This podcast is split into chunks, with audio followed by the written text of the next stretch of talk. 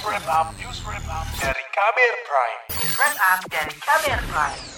Mahkamah Konstitusi pada bulan lalu mengeluarkan putusan terkait uji materi Undang-Undang Pemilihan Kepala Daerah. Putusan itu memuat pedoman bagi pemerintah tentang pengangkatan pejabat pengganti kepala daerah yang habis masa jabatannya sebelum pemilu 2024. Hakim Konstitusi Eni Nurbaningsih mengatakan yang paling penting adalah tidak boleh mengangkat penjabat yang tidak memiliki pemahaman utuh terhadap ideologi Pancasila dan NKRI serta pemahaman terhadap politik nasional yang baik.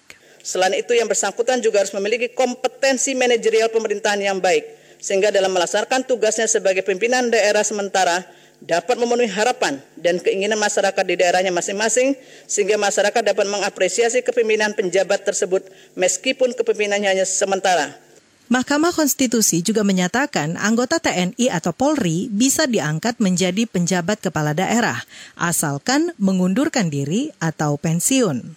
Terlebih lagi, penjabat gubernur, bupati, wali kota harus dapat bekerja sama dengan Dewan Perwakilan Rakyat Daerah oleh karena itu, dalam proses mengangkat penjabat kepala daerah sebagaimana dimaksud oleh pasal 201 ayat 10 dan ayat 11, pemerintah terlebih dahulu harus membuat pemetaan kondisi real masing-masing daerah dan kebutuhan penjabat kepala daerah yang memenuhi syarat sebagai penjabat kepala daerah dan memperhatikan kepentingan daerah dan dapat dievaluasi setiap waktu secara berkala oleh pejabat yang berwenang.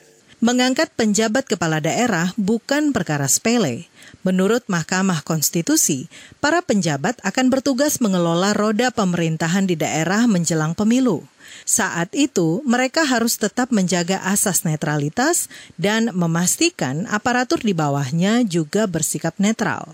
Namun, yang menjadi sorotan dari Gedung Senayan adalah faktor transparansi dalam pengangkatan penjabat kepala daerah. Anggota Komisi 2 DPR dari fraksi PKS, Mardani Alisera mengatakan, selain transparansi, idealnya pemilihan penjabat kepala daerah dilakukan terhadap lebih dari satu kandidat dan bukan calon tunggal. Kami ingin ada minimalnya uh, bagian dari uh, proses uh, kandidasi yang baik. Contohnya misal Nah, jangan satu orang yang diajukan, tapi dua atau tiga orang. Nah, bisa kombinasi, nanti tinggal dipilih mana yang tepat. Sedikitnya 271 kepala daerah akan memasuki masa akhir jabatan menjelang 2024. Sebanyak 101 daerah akan mengalami kekosongan jabatan kepala daerah pada tahun ini.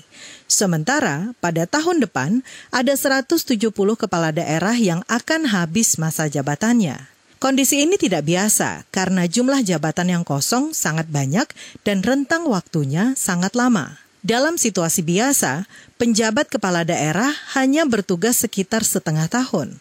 Namun, kali ini bisa sampai satu atau dua tahun. Ini menjadi perhatian Komisi Pemantauan Pelaksanaan Otonomi Daerah KPPOD.